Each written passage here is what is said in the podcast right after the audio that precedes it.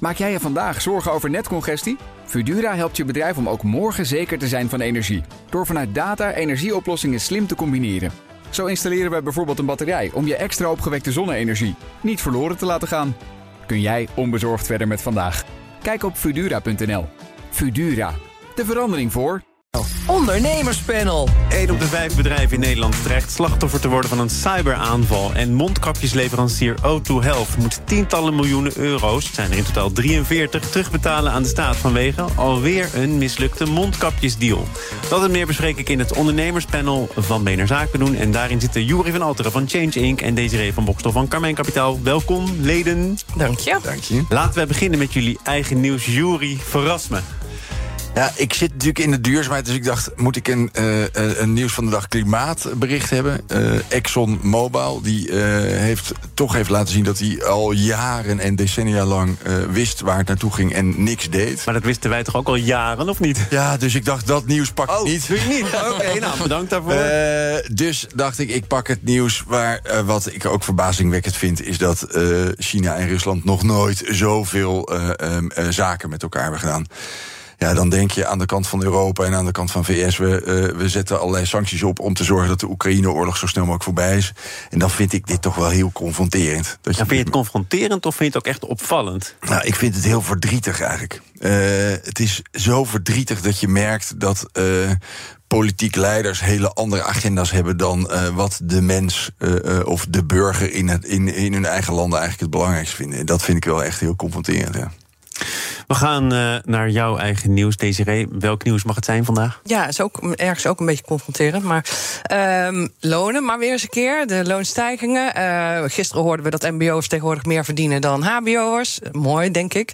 Uh, maar we hoorden ook dat Uniqlo de, de lonen met gemiddeld 15 procent, een, een Japans bedrijf, ja. gemiddeld met 15 procent verhoogd. Met uitschieters naar 40 procent.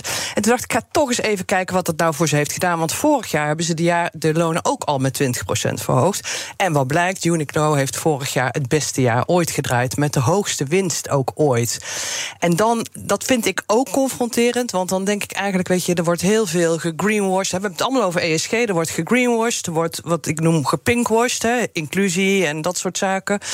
Uh, worden allemaal heel hoog op de agenda gezet. Maar uiteindelijk gaat het dus gewoon, mag er geen geld naartoe. Uiteindelijk, want lonen zijn ook gewoon onderdeel van ESG, als je het mij vraagt. Eerlijke betaling. Ja, en het gaat dus wel over dus, de lonen voor het eigen personeel, uiteraard. Ja, ja. Maar de kleding wordt gemaakt in kledingateliers. Ja, die vallen hier uiteraard, zou ik bijna willen zeggen, ja. niet onder. Ja, precies. Dus er kan wel heel goedkoop geproduceerd worden. Ja. Ze willen het volgens mij ook terugverdienen door de productie te verhogen. Productie te verhogen. En ze hebben de prijzen vorig jaar gewoon verhoogd. Hè. Bij die vorige ronde hebben ze prijzen van hele populaire producten met 50% verhoogd. Je ziet dus, dat kan prima. Dan, want ze hebben nog steeds het beste jaar ooit gehad. Ja. Dus dat, ja, ik zou als aandeelhouder alleen denken, jeetje, dat is inderdaad wel heel stevig. Hè? Die 40% heeft de pers gehaald. Gemiddeld komt het neer op 15%. Maar de, de koersontwikkeling van gisteren liet ook gewoon een plus zien. Terwijl je als aandeelhouder ook op de korte termijn zou denken... nou, uh, ja, ja, dat betekent dat, toch dat er heel veel meer dus wordt gereserveerd voor de lonen. Ja, maar dat moet ook, denk ik, de oproep zo langzamerhand zijn. Je gaat, niet, je gaat het niet slechter doen als je goed doet. Als je goed betaalt, als je de juiste mensen weet te binden. Dat zijn ook mensen die dan waarschijnlijk ook uh, beter werken... meer lol hebben in hun werk. Niet alleen maar om zich heen zitten te kijken... naar wanneer kan ik weg naar iets wat meer maar verdient. je moet er wel van overtuigd zijn dat de klant uiteindelijk in de winkel bereid is... die hogere ja, prijs te betalen. Maar ik denk dat de klant het ook snapt zo langzamerhand. Snapt die klant dat? Het is ook een beetje Zeker in de mode, denk ik. Kijken hoe patents in elkaar zitten. Nou ja, wat je, uh, wat je natuurlijk merkt is dat uh, uit alle onderzoeken... als het gaat over duurzaamheid in de brede zin van het woord... zegt men, uh, vindt de consument het belangrijk dat, men, dat bedrijven verduurzamen... en transparant zijn daarover. Alleen op het moment dat ze gevraagd wordt... ben je dan bereid een hoge prijs te betalen... zegt men over het algemeen nee. Natuurlijk zegt men nee. Want dat is een vraag die sociaal wenselijke antwoorden in zich heeft. Ik denk dat op het moment dat je goed kan uitleggen... en daar dus een communicatiestrategie omheen zet... dat je goed kan uitleggen waarom je producten een bepaalde prijs hebben... en waarom dat in de keten ook goed georganiseerd moet worden... dan is het geen probleem en dan is men bereid... Maar dan toch nog even naar de verantwoordelijkheid van Uniqlo. Het eigen personeel krijgt er dus fors meer geld bij. Maar de kleding, nogmaals, wordt gemaakt in die kledingateliers. Ja. Uh, ja, en, dat, daar wordt verder weinig over gezegd. Nee, maar het is natuurlijk interessant. Hè? Je ziet dat wat er nou veranderd is, is als er iets veranderd is, is dat de snelheid waarmee informatie uh, breed naar de markt gebracht wordt, uh, is enorm toegenomen. En nog steeds zijn er dit soort bedrijven die denken: oh, de consument of de markt komt er niet achter dat ik het, dat ik het eigenlijk toch niet zo goed doe. En dat vind ik, dat is toch wel best bizar. Want je krijgt het gewoon niet meer geregeld dat je voor de bühne allerlei dingen doet. Om vervolgens te denken dat je dan vervolgens vrijgepleit bent van allerlei maatregelen. Een op de vijf bedrijven loopt het risico gehackt te worden. En vooral MKB'ers lopen gevaar. Ondanks dat het aantal cyberaanvallen exponentieel toeneemt treffen de meeste bedrijven nog weinig maatregelen om zich beter te beveiligen. Is de conclusie van het cybersecurity bedrijf iSecurity op basis van een analyse van meer dan 11.000 meldingen. Ik geef me meteen maar bij aan. Het is natuurlijk een cybersecurity bedrijf dat zegt: alsjeblieft, beveilig je beter. Uh, maar het is wel een goed startpunt voor een discussie. Hebben jullie er zelf eh, wel eens eh, mee te maken gehad? Jullie investeren uiteraard in, in bedrijven. Ja. Uh, daar hoort denk ik ook steeds meer bij. weten of ze de boel daar een beetje op orde hebben. Ja, klopt. En uh, dat is, het hele bijzondere is dat eigenlijk een security DD niet standaard is in onze due diligence. Due diligence hè. Dus een boekenonderzoeken doe je. En daar horen inmiddels ellenlange onderzoeken bij op allerlei gebieden. Dus HR, fiscaal, juridisch, maar ook ESG, et cetera. En, en security eigenlijk niet. Dus we checken niet eens, we laten niet eens een ethische hacker bijvoorbeeld kijken welke data te vinden zijn op deep web, op dark web, et cetera. Um, dat vind ik wel zorgelijk. En wij hebben inderdaad één keer. Kun je dat niet zelf dan doen? Als je zegt, ja, ja, nou ja, maar dat, dat is dus zelfs bij ons, bij, bij een risicomanager, want daar ben je ook als investeerder, is dat dus een omslag die we nog moeten maken. Dus dat vind ik ja, en ik denk ook die MKB-bedrijven waar wij in investeren, die halen ons vaak binnen omdat ze geen staf hebben, geen kennis hebben van van alles en nog wat.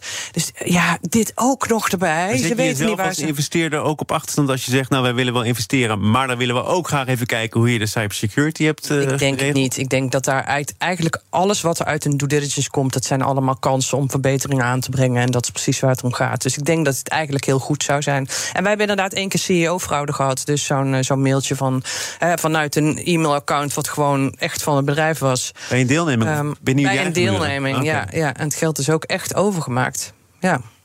Ja, en zijn, was dat een, wake-up call? Of wist dat je eigenlijk al wel? een wake-up call. Het is ook een wake-up call voor, ik denk, voor veel bedrijven zou dat eh, moeten zijn. Er kan veel meer, je kan veel meer opgelost krijgen door een particuliere onderzoeker in te schakelen. Want de politie doet daar natuurlijk niks meer mee. Dus je denkt, ja, ik sta machteloos.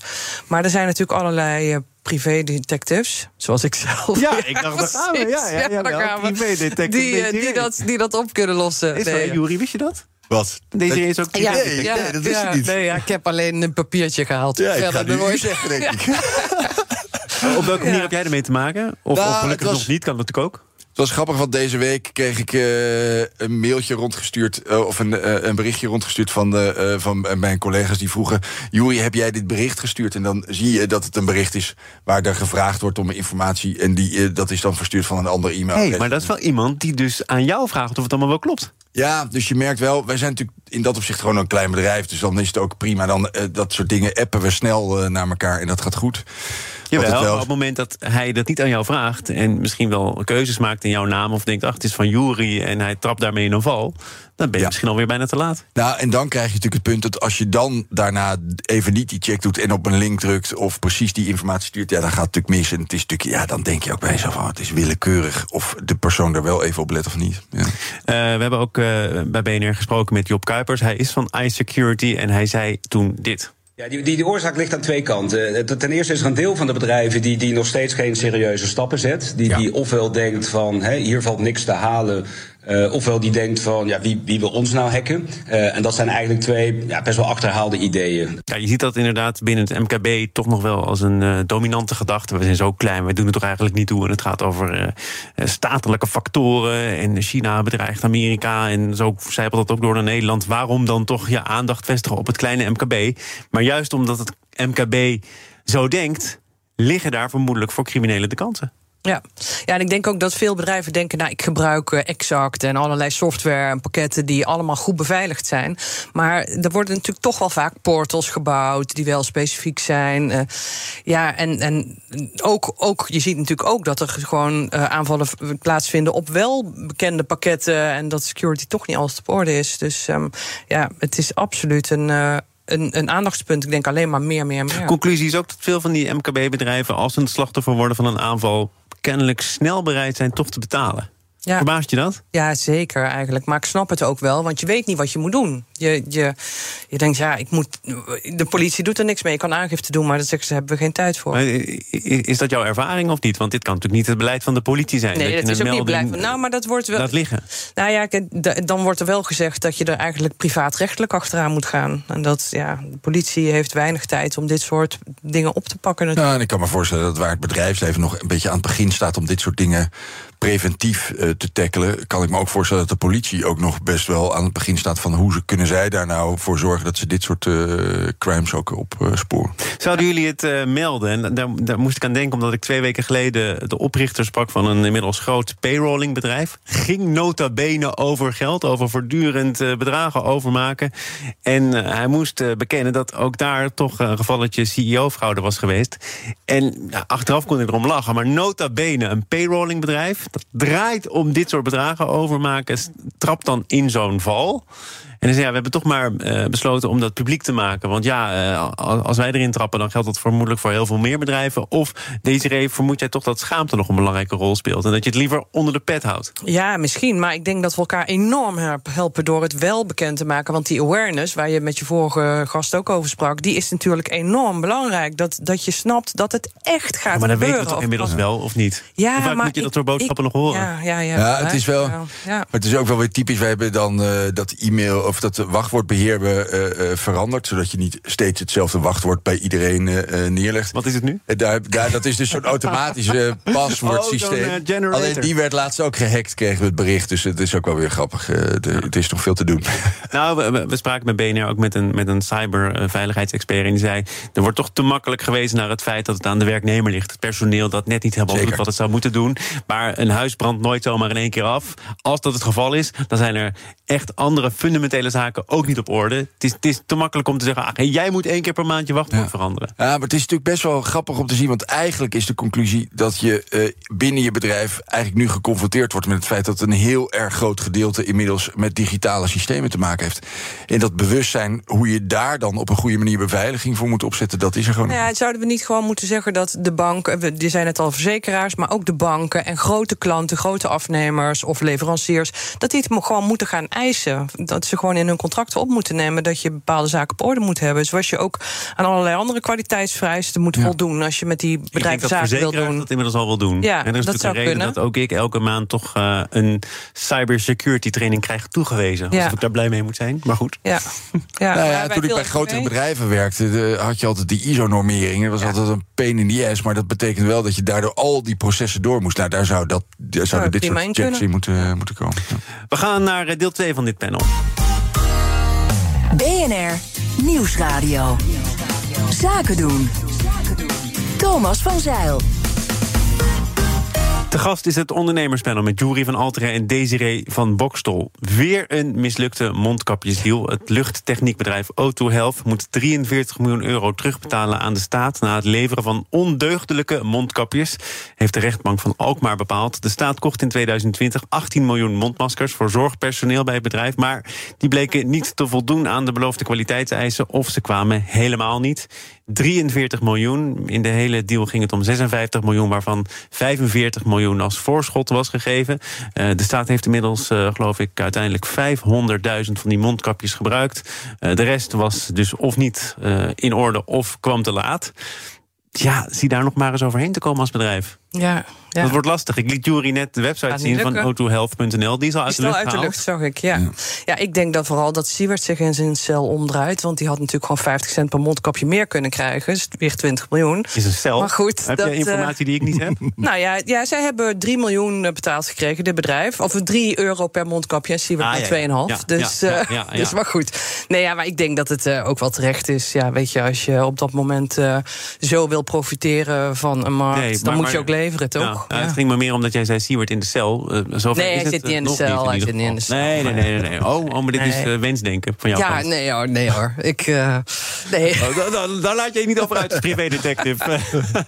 nee, daar heb ik ook echt geen mening over. oh, Nou, dan ben je een van de zeer weinige Nederlanders. Nou ja, ik denk inderdaad laat het aan de rechter over. Maar goed, dat is hier ook Oké, gebeurd. oké, ander onderwerp, ander onderwerp. Dit is inderdaad al overgelaten aan de rechter. 43 miljoen. Laat dat voorschot van 45 miljoen. Is het dan zo simpel, eh, ja, als je recht denkt te hebben op die 45 miljoen, lever dan ook en lever dan ook goede spullen? En als je dat niet doet, haal het terug? Volgens mij heeft het niet zozeer te maken met, eh, met eh, de mondkapjesdeal, of mondkapjes, maar het heeft te maken met het feit als je een contract sluit en je moet iets leveren, dan moet je nakomen wat je levert. En als dat niet gebeurt, dan is er of je komt er samen uit, of je, er is uiteindelijk een rechtelijke macht die bepaalt wat er gebeurt. Maar het is wel, ik vind ook wel dat achteraf, hè, eh, eh, ik mag niet, weet niet, de koe in de kont kijken is natuurlijk lekker makkelijk. Nou, kan je echt niet zeggen. Eh, nee, nee, sorry. Oeh, dit, dit gaat wel Maar ver. Wat het wel is, is dat de, hè, laten we even terugroepen. Twee jaar geleden, er was blinde paniek. We dachten allemaal dat we doodgingen en dat de economie tot volledige stilstand kwam. Vervolgens zijn er ook allerlei bedrijven, misschien ook wel dit bedrijf, dat kan ik niet beoordelen, in de bres gesprongen en hebben gezegd: oké, we gaan aan de bak. In de, we gaan in de, in bres gesprongen, in de, ber- in de bres gesprongen. Die mondkapjes die zijn dus laat geleverd. Ze hielden eigenlijk ook vrij weinig tegen. De, de pasvorm deugde niet. Eh, Spring je dan in de bres? Of Nou, maar dan- van opportunisme? Nou, het zou opportunisme kunnen zijn. En nogmaals, dat weet ik niet. Maar als je het vergelijkt met die mode-industrie waar we het over hebben. daar zie je dus ook dat heel veel dingen dieper in die keten. gewoon niet geborgd worden en niet goed georganiseerd worden. Dan vervolgens sluiten zij natuurlijk deals met waarschijnlijk Chinese partijen die dat moeten leveren. Als, dan komt het natuurlijk voor dat zo'n partij slechte mondkappen levert. en dat je vervolgens niet aan je leveringsverplichtingen kan voldoen. Nou, Ja. wat, wat zegt het bedrijf zelf? Eh, de steekproef van het RIVM, waaruit dan blijkt dat onze mondkapjes niet voldoen, die was niet representatief. ja. Oh, Roda, Maar daar is het, niet ook zo, mee op. is het niet ook zo dat ook de overheid daar wel een rol in heeft gespeeld? Dat vind ik wel hoor. Want hoe kan je nou een aanbesteding doen van 56 miljoen bij een bedrijf dat dus kennelijk maar 2 miljoen omzet maakt of zo? Hè? Of wat, wat is het? eh, of een paar miljoen omzet, Ja, weet ik dat, dat is, dat is wat, wat Jury zegt. En die discussie is natuurlijk vaker gevoerd. Maar eh, in een tijd dat er sprake was van chaos, blinde paniek. we Ja, maar dan, ook dan doodgaan. moet je dan niet doen. Want volgens mij waren er aanbieders genoeg. En volgens mij moet je niet denken dat zo'n bedrijf dit even kan leveren. Dat vind ik Nee. Ook vrij dom. Eh, maar tegelijkertijd was het wel zo. Ik, eh, eh, de- er was echt een schreeuwend probleem. En dat moest heel snel opgelost worden, omdat die ziekenhuizen hadden gewoon geen beschermingsmiddelen meer. Ja.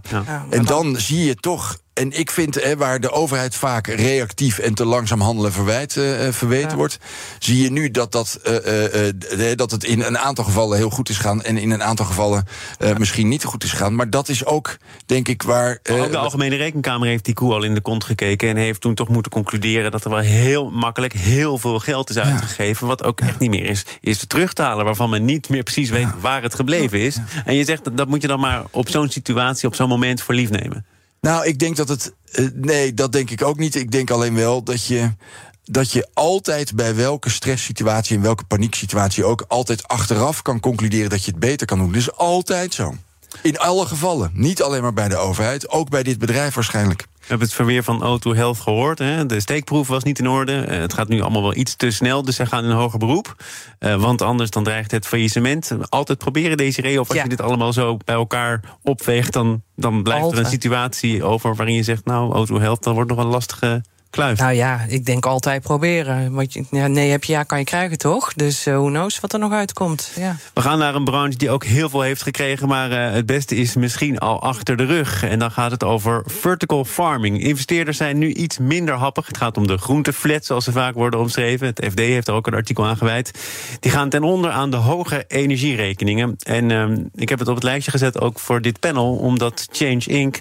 eh, op de momenten dat ik eens met zo'n eh, bestuurder van een vertical farm moest spreken, eh, de nodige inspiratie kon leveren. Jullie hebben er ook veel aandacht aan besteed. Sterker nog, ik zag een lijstje met de vijf trends voor 2023, gepubliceerd in december 2022, waarin jullie het nieuwe boeren, waaronder ook vertical farming, toch nog altijd als eh, ja, belangrijke ontwikkeling zien. Ja. De vraag is, eh, wat komt daar nog van terecht, Jury? Ja. Kan ik jullie platform nog wel serieus Ja, nemen? ja, ja. Nou ja, het is natuurlijk interessant dat je eh, merkt dat waar, eh, de, waar bepaalde variabelen van kosten enorm uit de bocht vliegen, dan wordt je business case de- ja, wordt een lastige. Ja, daar en hoef ik dan ook zie niet je. heel lang over na te denken. Maar nee, goed, dat is natuurlijk niet de moeilijke. Wat het wel is, wat, hè, wat denk ik heel belangrijk is als je het hebt over vertical farming, is dat dat met de verstedelijking van de wereld het steeds belangrijker wordt dat je niet de hele tijd maar alles zo'n stad in moet rijden die steeds uh, groter en steeds omvangrijker Heel even, Jury, want ik merk dat wij natuurlijk al een paar keer over vertical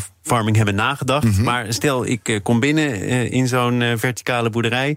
Hoe werkt het dan? Vooral met ledverlichting, meen ik. Hè? Dat is Ja. grote boosdoener op dit moment. Eigenlijk zie je dat data en eh, technologie gebruikt wordt om zo optimaal mogelijk klimaat te genereren, om zo snel mogelijk en zo goed mogelijk eh, voeding te produceren. Minder water, minder grond, minder gif. Minder oppervlakte, Allemaal fantastisch. eh, Maar het vreet energie. het vreet energie. Tegelijkertijd vreet het, vreten andere manieren van voedselproductie vreten ook veel energie. Het punt is alleen dat, ik, dat vertical farming is niet op zichzelf perfect voor alle situaties. Vertical farming is perfect om een zelfvoorzienende eh, eh, voorzienend element in een steeds groter wordende stad in te bouwen. Dat dat veel energie kost, betekent ook dat je daarmee een uitdaging hebt. Niet alleen bij kostenstijgingen en kostendalingen, maar het betekent ook dat je een uitdaging hebt. Hoe zorg ik ervoor dat die energie die nodig is ook op een goede manier Maar dan gaan we nu even naar de investeerder hier aan tafel. Eh, het ga- gaat niet per se alleen om vertical farming, maar er zijn vast meer bedrijven te verzinnen. Ze hebben ook wel de publiciteit gehad de afgelopen maanden, waarin duidelijk werd: ja, het is op zich best een goed idee, eh, best potentieel groot, ook in de toekomst. Maar nu giert het uit de bocht vanwege in dit geval die opgelopen energiekosten. Ja. Eh, ja, hoe zorg je ervoor dat je toch nog eh, aantrekkelijk blijft voor investeerders, of dat die investeerders überhaupt aan boord blijven? Ja, nou ja, dat weet ik niet of dat altijd mogelijk is. Kijk naar eh, 2000 of 2001, toen hadden we de internetbubbel. Internet was echt wel here to stay. Maar je hebt af en toe wel een shake-out. En dat is natuurlijk omdat het businessmodel of het verdienmodel vaak niet voldoende ontwikkeld is, denk ik. En als er dan zich risico's voordoen, waarbij natuurlijk nu heel erg lullig een risico is. Wat echt wel een once in a lifetime, hopen we althans, is met de gestegen energieprijzen. Waarom? En misschien ook er wel zijn weer. ook heel veel banken die bijvoorbeeld zeggen, en niet alleen banken, ook experts, die zeggen de, de, de prijs van energie Blijft hoog. blijft in Ja. ieder geval hoger dan we gewend Ja. waren. En dat is een belangrijk deel. Ja. Ja, ja, Ja, en ik denk dat een deel daarvan is gewoon ondernemersrisico. Hè. Daar, moet je, daar moet je mee om kunnen gaan. Als je daar je businessmodel niet op aan kan passen, dan heb je dus niet een levensvatbaar businessmodel, denk ik. Een deel daarvan is nu wel extraordinary, als, als je het mij vraagt. Het is wel erg hoog. maar En- dan moet je er dan als investeerder ook doorheen kijken. ja, nou ja, dat, dat, ik denk als investeerder moet je inderdaad daar, moet je er doorheen kijken. Maar moet je ook soms je verlies nemen hè, in dit soort situaties. Net zoals het in 2001 is gebeurd met die bubbel toen die klapte. Ja, er zijn investeerders die lijden hieronder. Maar dat weten ze ook, want die willen daarin zitten. En die gaan echt wel weer door. Die komen vanzelf weer terug, denk ik, in deze industrie. Want die industrie is er wel hier to stay. Ja, dus die- kwam een, kwam een kassenbouwer aan het woord. Die heeft natuurlijk een eigen belang, want eh, die ziet zijn eh, huidige model misschien nog ook enigszins onder druk staan. Maar Ja. hij zegt: het, het is gewoon te duur, niet efficiënt op, op grote schaal. En toen werd er gezegd over aardbeien en basilicum. Het is gewoon zeven keer duurder produceren. Ja. Ja, dat, Nou ja, maar- dat is op geen enkele manier natuurlijk dan eh, competitief. Nee, maar je ziet, je, je ziet in die kassenbouw precies hetzelfde. Daar waar die energiekosten enorm uit de pan vliegen, zie je dat ze, dat ze grote problemen hebben om overeind te blijven. Wat ik ook wel mooi vind, is dat je partijen ziet zoals Koppert Kress, daar een mooi voorbeeld van, die in de kassenbouw eh, zit en in dat soort eh, voedselproductie eh, zit. En die zegt: Ik ben zo blij dat ik na COVID niet geconfronteerd word met die energiekosten die de pan uitreizen, omdat ik veel geïnvesteerd heb in decentrale opwekking en andere energiesystemen. En dat is denk ik wel het ondernemerschap zou wel ernaar moeten toegaan dat als je zegt het, de wereld verandert en mijn energiekosten hebben een hele groot effect op mijn business case, dan moet je met elkaar nachtenlang doorwerken om te zorgen dat je dat probleem hebt geslecht en een, en een, en een business case bouwt die wel voldoende eh, investable is. Ja. Ik denk ook dat, dat dat is ergens ook de rol natuurlijk van investeerders om te zoeken naar waar ligt het optimale businessmodel. En maar het is ook een rol van de shakeouts dat je, dat je, dat je steeds dichter bij het echte model komt. Bij, en kan het dan uit, ja of nee? Ja, Want dit is moet- allemaal nog een beetje krabbelen. Het echte model is dus blijkbaar ook nog niet gevonden. Juri, ook al is het dan een trend voor 2023. Nou, wat je, wat je merkt is dat die vertical farming oplossingen wel steeds populairder worden in die massale eh eh, megalomane steden. Dat hebben we natuurlijk hier in Nederland niet, dus dat is een ander verhaal. Maar ik denk in Azië en in Amerika is het heel interessant om, om dit soort eh, innovatie door te zetten. En die zijn ook heel hard noodzakelijk, omdat zo'n stad gewoon niet meer te bevoorraden is op een andere manier. Juri van Alteren van Change Inc. houdt in de gaten voor alle trends. En Desiree van Bokstel, privédetective en ook partner bij Carmijn Kapitaal. Dank voor jullie bijdrage aan dit panel. Zometeen de Oekraïne-update met onze buitenlandcommentator Bernard Hammelburg. Maak jij je vandaag zorgen over netcongestie? Fudura helpt je bedrijf om ook morgen zeker te zijn van energie. Door vanuit data energieoplossingen slim te combineren. Zo installeren we bijvoorbeeld een batterij om je extra opgewekte zonne-energie niet verloren te laten gaan. Kun jij onbezorgd verder met vandaag? Kijk op Fudura.nl. Fudura, de verandering voor